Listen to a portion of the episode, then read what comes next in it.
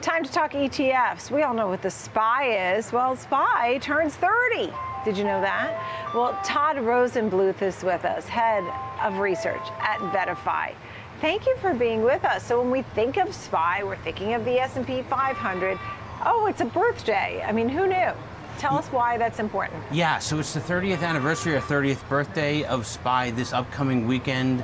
I'm still arranging my party plans. Hopefully, you are as well. But there's a lot to celebrate. You know, we've got $7 trillion in US listed ETFs today. We're had back to back of the strongest years ever in terms of overall inflows, the number of new products that have come to market. And yet, mm-hmm. SPY, even though it's been losing some market share, IVV, the iShares S&P 500 ETF, Vanguard 500 VOO, those two ETFs have been gaining some market share. SPY is still the granddaddy of them all. It trades more than anything else. In fact, it trades more than most of the underlying stocks combined. The seven largest stocks in the S&P 500 on a trading volume basis trades uh, equal to what we're seeing in SPY. We're showing how much stronger the trading volume has been versus IVV and. VOO. It is still the default vehicle for many investors that are looking to get access to the S&P 500, the liquidity and the benefits of diversification instead of owning these individual stocks. And still one of the most popular, right? So you talk about the amount of trades, but that doesn't necessarily mean that it's the most popular. It's right. Still... So it is still the largest ETF, over 370 billion dollars right. of money that's gone into it. It is what people turn to, even though there's now lots of children that are connected to this. So we've got versions of the S&P 500 tied to the technology sector, the technology select sector spider ETF, XLK. You've got lower volatility versions of right. this, SPLV, the Invesco S&P 500 low volatility ETF and you have lots of different versions that are tied to it using the S&P 500 as that starting point. Right, so growth, volatility, uh, looking at a sector, for example, the tech sector, these are some of the things that you mentioned.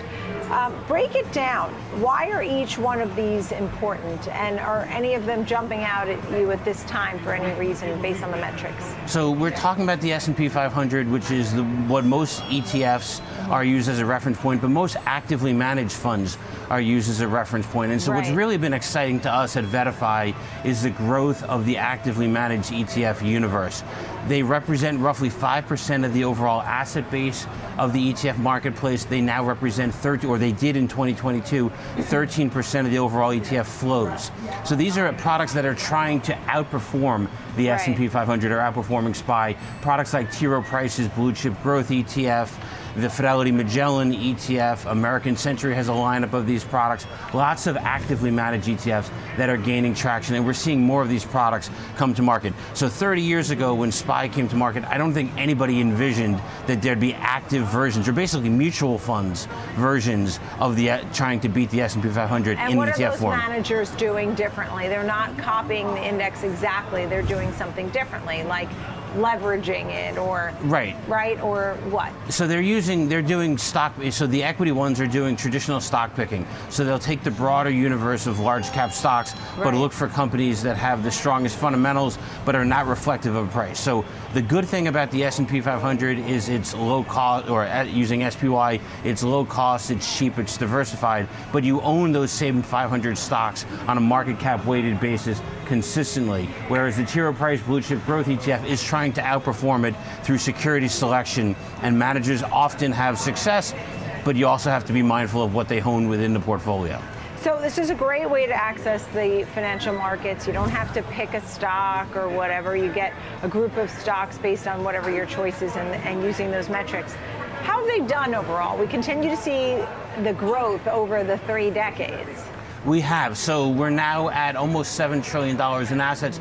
3,000 plus products that are available in the United States in the marketplace. We continue to see new firms enter into the marketplace in the last couple of years. Firms like Capital Group, we mentioned T. Rowe Price as an active manager. Right. In fact, we're seeing lots of different flavors tied to ETFs. There's so much more innovation yeah. that we at VettaFi are excited about and some of our partners too.